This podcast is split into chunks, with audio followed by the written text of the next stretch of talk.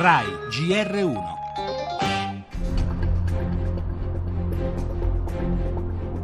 Quando c'è un processo, i cittadini sono tutti uguali. Se mio padre ha commesso qualcosa, dovrebbe avere una pena doppia. Tiziano Renzi e l'imprenditore suo amico Carlo Russo, indagati per traffico di influenze illecite, si sarebbero mossi per sponsorizzare Romeo con l'amministratore delegato di Consip, Luigi Marroni. I pubblici ministeri hanno chiesto conto dei rapporti con tutti i protagonisti di questa vicenda. Il dottor Tiziano Renzi non è mai stato in Consip. Le dichiarazioni di Marroni vanno vanno lette nel loro insieme, si tratta di dichiarazioni piene di inverosimiglianze bene essere chiari su un punto. Il dottor onorevole Luca Lotti non ha alcun rapporto con il dottor Alfredo Romeo. Pronto a scommettere sull'innocenza di Lotti, Renzi attacca i 5 Stelle che contro il ministro hanno presentato una mozione di sfiducia. Abbiamo chiesto al presidente Grasso di calendarizzarla il prima possibile al Senato, dove i numeri sono risicati e sembra che ci sia una convergenza da parte di diversi partiti. Forza Italia non parteciperà, non abbiamo mai utilizzato le mozioni individuali di sfiducia per regolare i conti politici. Noi siamo garantisti con gli amici e con gli avversari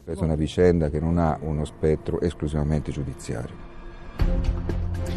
In effetti la vicenda Consip un caso solo giudiziario non lo è. La storia è ormai nota. Potrebbero esserci state pressioni o manovre poco chiare per pilotare gli appalti assegnati dalla centrale acquisti della pubblica amministrazione. Tra funzionari pubblici e imprenditori a fare da mediatori, secondo i magistrati, anche Tiziano Renzi, padre dell'ex premier, ieri ascoltato a lungo in procura. Avete sentito la sua posizione nelle parole dell'avvocato Federico Bagattini.